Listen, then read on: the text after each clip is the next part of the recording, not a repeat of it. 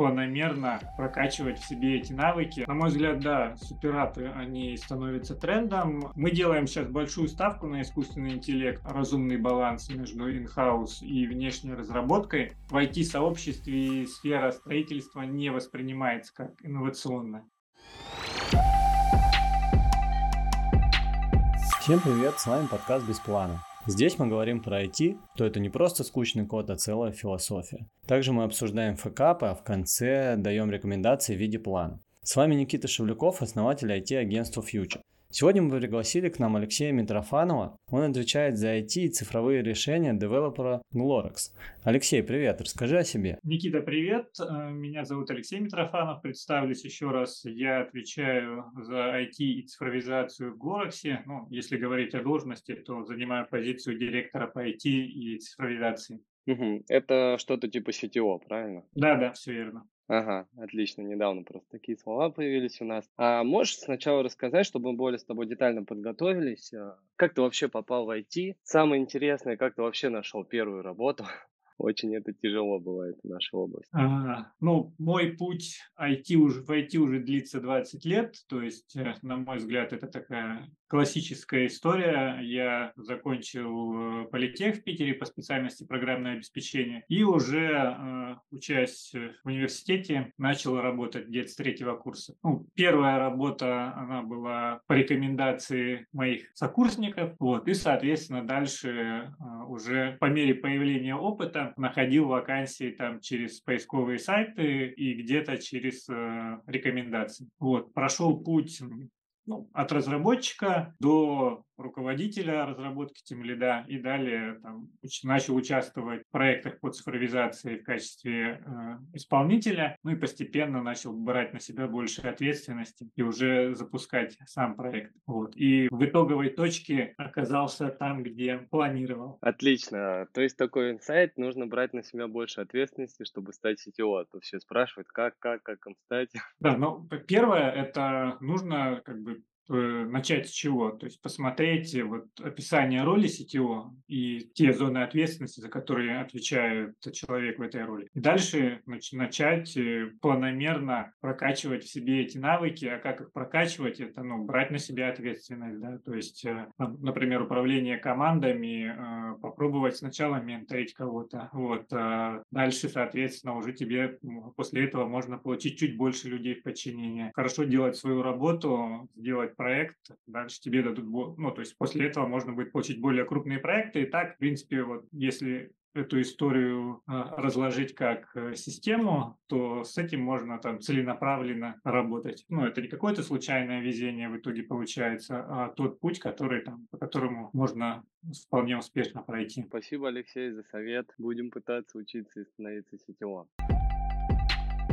Сегодня мы хотели бы поговорить об э, инновациях инновациях у застройщиков. Вот. И в конце, может быть, от нас дать какие-то советы, как внедрять инновации в разрезе IT. У вас мы чуть ли не единственных нашли вообще раздел инновации. А, там говорится про суперрап, умные дома и много чего другого. Можешь ли ты вообще рассказать, а, давно ли это у вас, как это связано с IT, как ты участвуешь в этой истории? Ну, я, наверное, начну немножко о компании с позиционирования. То есть в чем мы видим наше преимущество или позиционирование на рынке, это движение в направлении так называемого цифрового застройщика, когда, по сути дела, а, мы не просто продаем квадратные метры, а мы как компания предоставляем там некую цифровую экосистему, среду для наших клиентов на всех этапах нашего взаимодействия. То есть начиная от покупки, дальше ожидания, постройки дома, заселения и эксплуатации. И на всех этих этапах э, проживания мы видим большой потенциал по цифровизации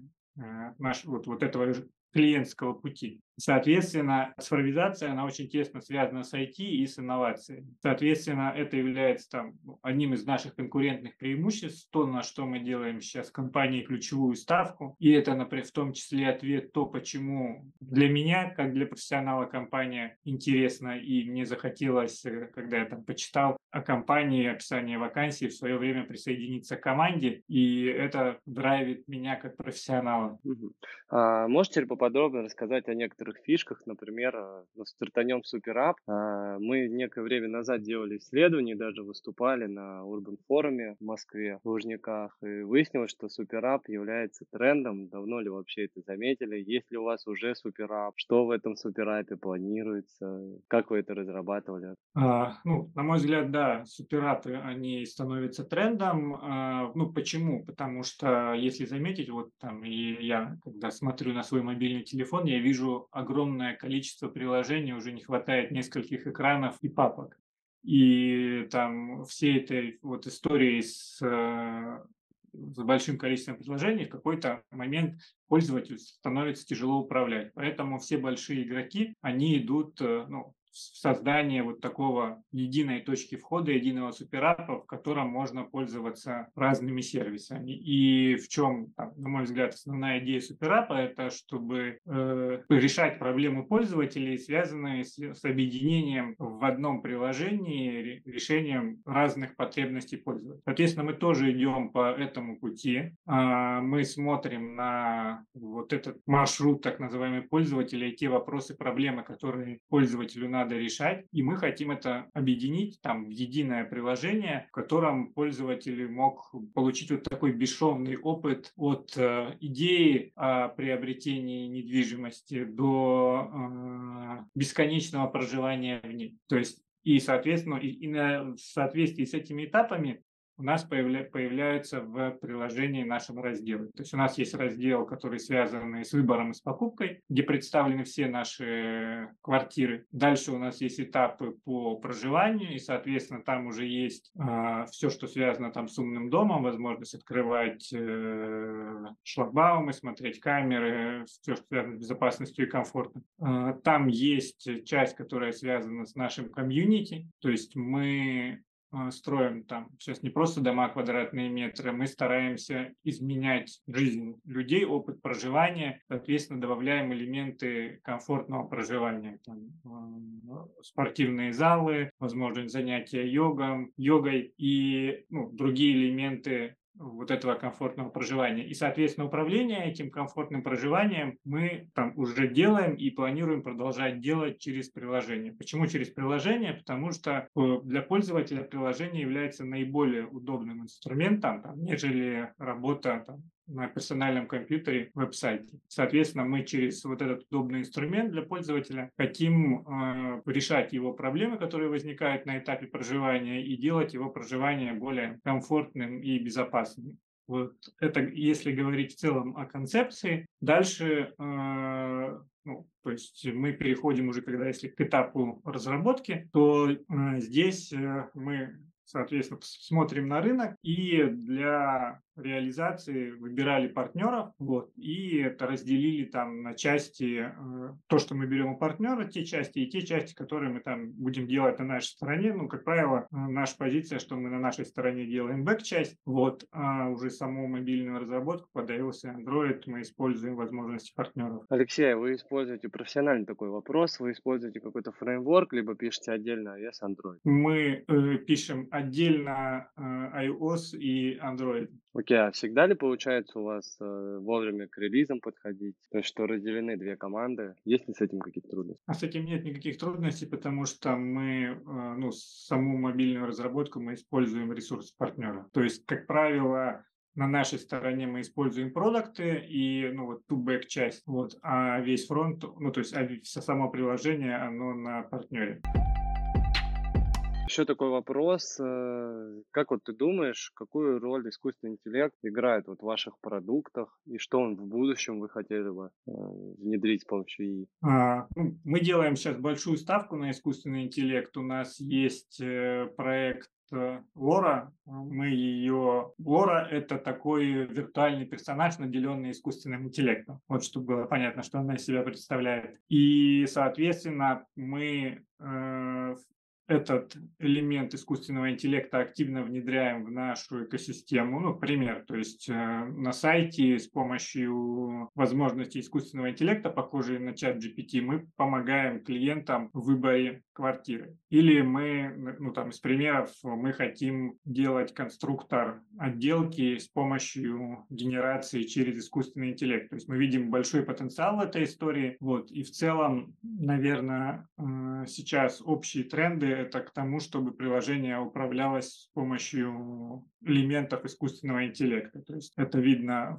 на трендах у больших игроков, и мы тоже идем в эту сторону, а, развивая наш э, проект Лора. А он э, сделан на, на базе чего-то, либо это полностью ваша разработка, э, или он встраивается там в Алису и там использует какие-то технологии распознавания речи Яндекса, либо это все ваше с нуля? Это некий конструктор, где мы используем партнерские решения. То есть понятно, что мы не разрабатываем э, элементы там, speech, speech to текста э, и генерации речи и распознавания, мы используем решения, но дальше сами механизмы, это на нашей стороне, и мы обучаем э, наш искусственный интеллект, используя там наш контекст, то есть контекст, который важен для нас. Хорошо, очень интересно.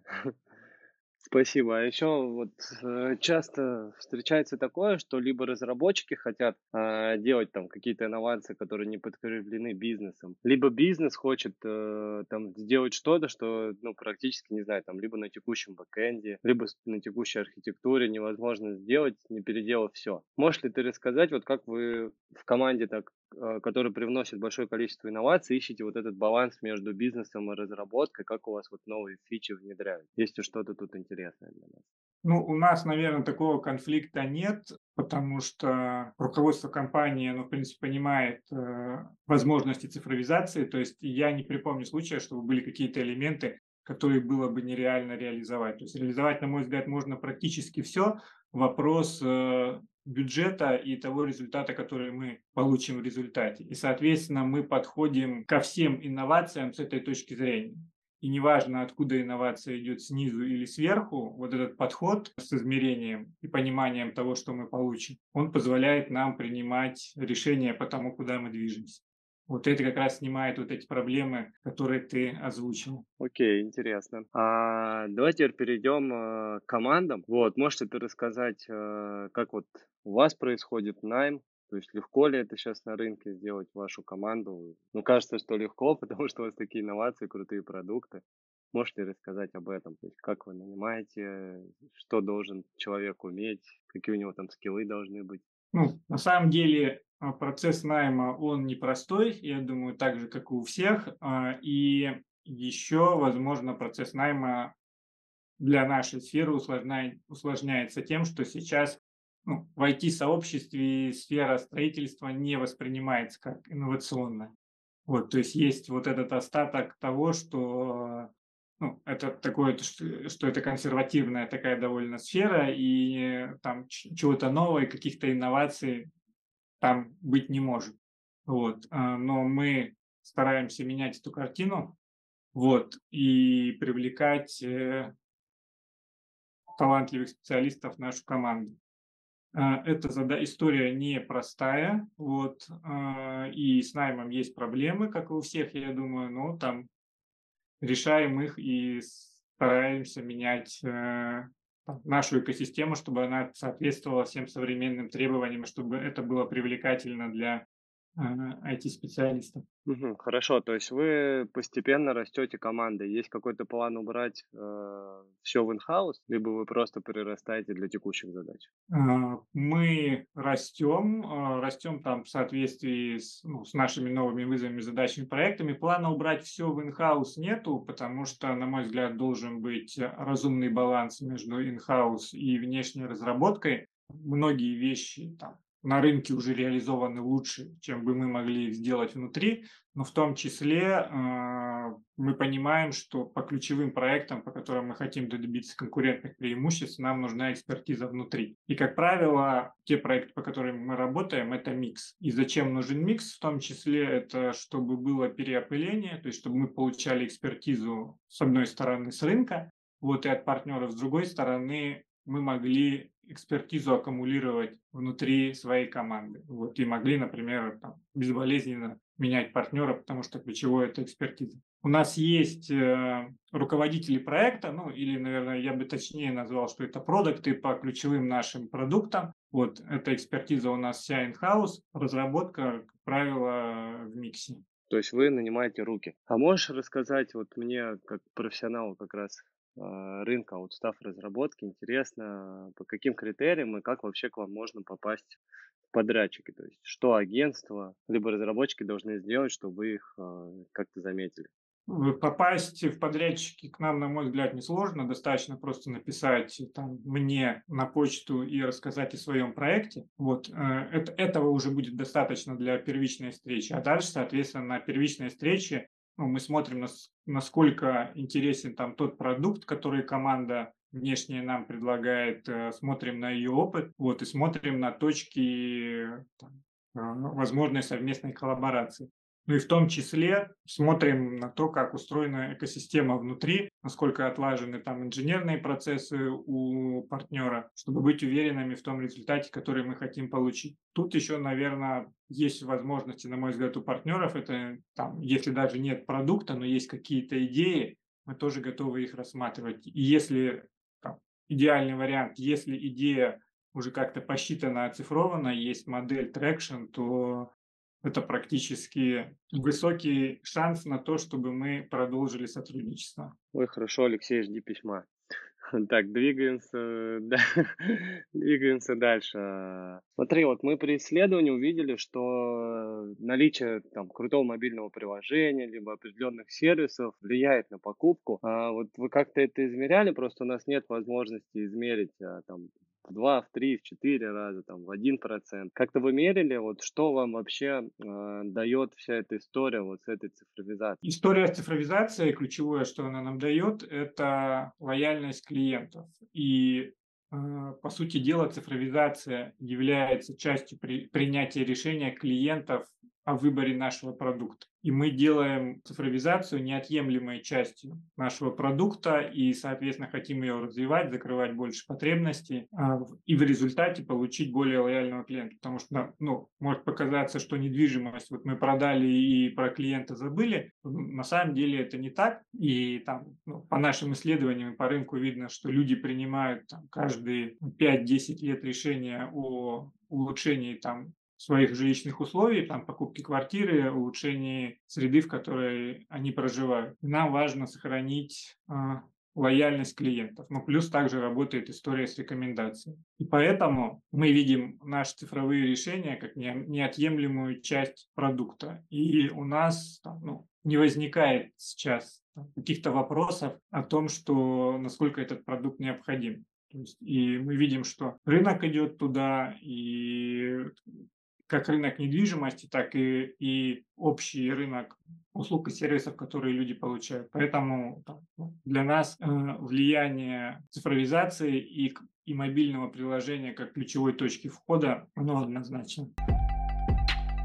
Алексей, такой немного личный вопрос. Хотел бы узнать, а, может быть, о каких-то твоих прорывных решениях в области карьеры, либо для какой-то компании, что-то ты придумал, сделал. И твой самый такой факап, который ты совершил. Расскажи нам свою историю успеха и историю неудачи. Ну, наверное, из э, прорывных решений, там, сейчас полностью детали не буду озвучивать, я думаю, они не столь важны для э, наших слушателей, вот, а важнее скорее сам принцип и подход, как э, они формируются. То есть, э, опять же, решение заключалось в том, чтобы улучшить клиентский опыт, и компания могла при этом заработать деньги, чтобы его дальше улучшать, потому что э, эти вещи, на мой взгляд, сильно взаимосвязаны. А, последний мой кейс, наверное, был во время моей работы в Авито. Это когда я посмотрел на то, что есть там довольно большая клиентская база, которая сейчас находится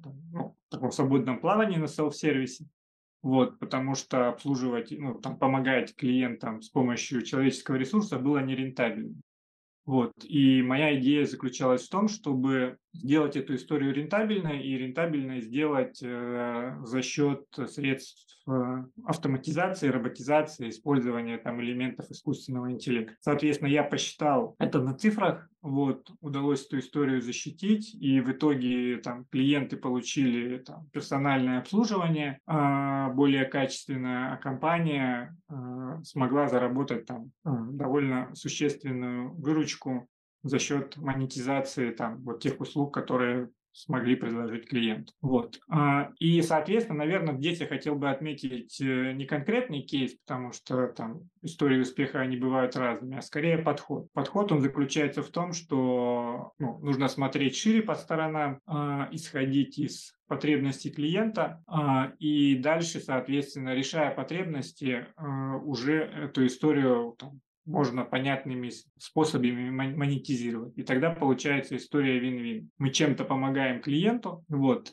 компания зарабатывает на этом деньги. Если говорить про факапы, тут, наверное, тоже ну, пойду от частной истории к общим принципам. И, наверное, хотел бы тут э, сказать о своем видении. Я скорее смотрю на эту историю не в терминах факапа, а в термине ошибок, вот, которые на самом деле ну, периодически будут сопровождать там, карьерный путь человека, компании или возникать в проекте. Но ключевое а, это то, что это опыт, и на котором нужно учиться.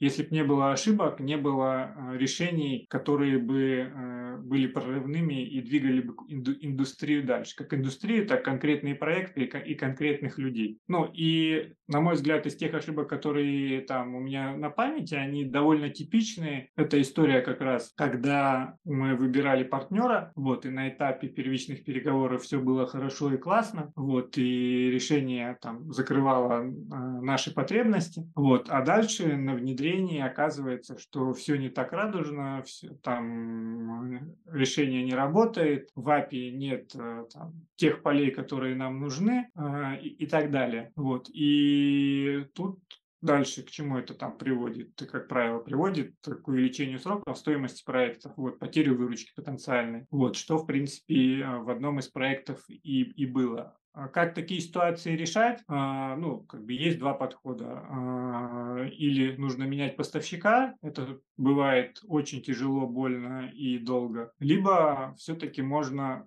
получить результат от того партнера, поставщика, с которым работаешь. Как я это решал? Ну, мы просто сами с командой э, ну, включались в проект, процессы поставщика и их выравнивали. То есть смотрели, там, например, смотрим по API, где проблемные точки, каких полей не, не хватает, какие поля нам нужно добавить. А, там, почему, там, где-то, например, не проходит э, трафик. То есть мы там запускали решение для колл-центра. Вот.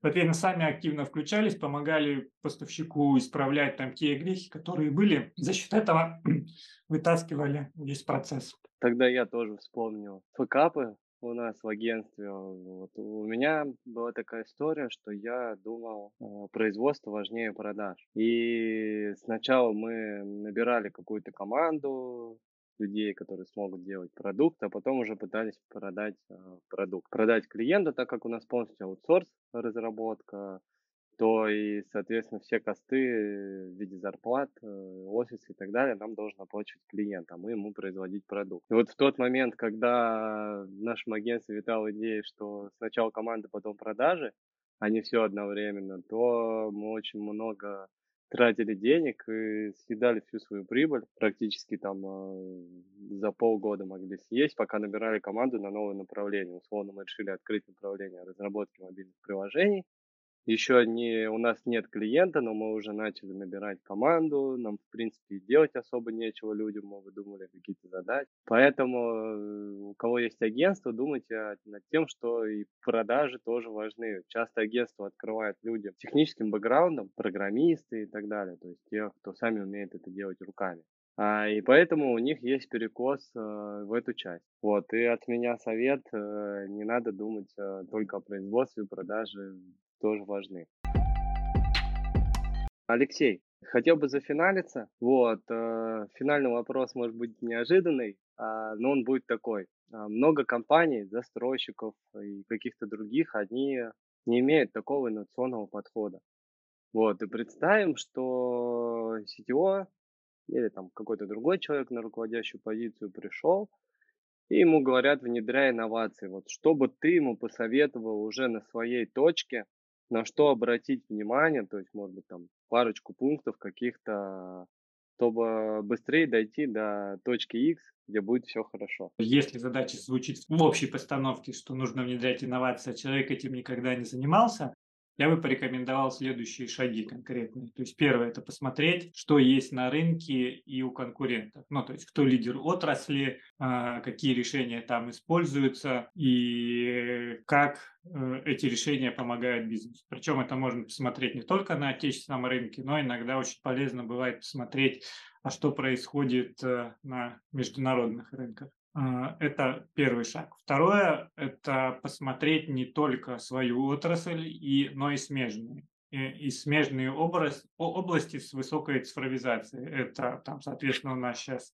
банковская сфера, это e-commerce и это телеком. То есть посмотреть, какие цифровые решения есть там и какие инновации есть в этих отраслях. Третье – это поучаствовать в профильных конференциях и мероприятиях. Сейчас их довольно много, и, соответственно, они есть там как по э, искусственному интеллекту, так и прочим направлениям, там, машинному обучению, управлению данными и прочее. Вот, после этого появится уже какая-то картина. Вот. А дальше, по-хорошему, вот эту историю упаковать, я это называю в технологический скаутинг, это когда ну, есть какая-то система, когда там на регулярной основе производится анализ рынка, анализ поставщиков, а, взаимодействие с этими поставщиками и запуск пилотов. И дальше это уже можно оцифровать в конкретные цели KPI. То есть, грубо говоря, что мы там отсматриваем там, 10 поставщиков за квартал и там, запускаем 1-2 пилота, по которым у нас есть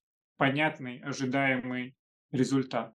Вот. Ну и дальше там мой опыт показывает, что какие-то пилоты из того, что запускается, становятся успешными. Понятно, что там воронка довольно большая, и отсев будет в любом случае непростой, но, как правило, вот эта работа на системной основе, она приносит свои результаты, э, и эти результаты довольно существенные для бизнеса. Вот это мои рекомендации. Ну, Алексей, и мой опыт.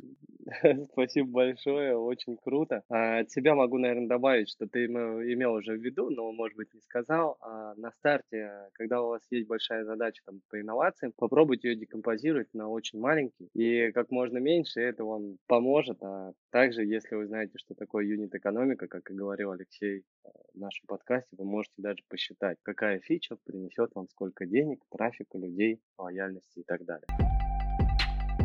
Мы будем заканчивать. С вами был э, Никита Шевляков, основатель IT-агентства Future, и Алексей Митрофанов, сетевого Agora X. Алексей, спасибо большое. Всем до свидания. Всем спасибо, хорошего дня.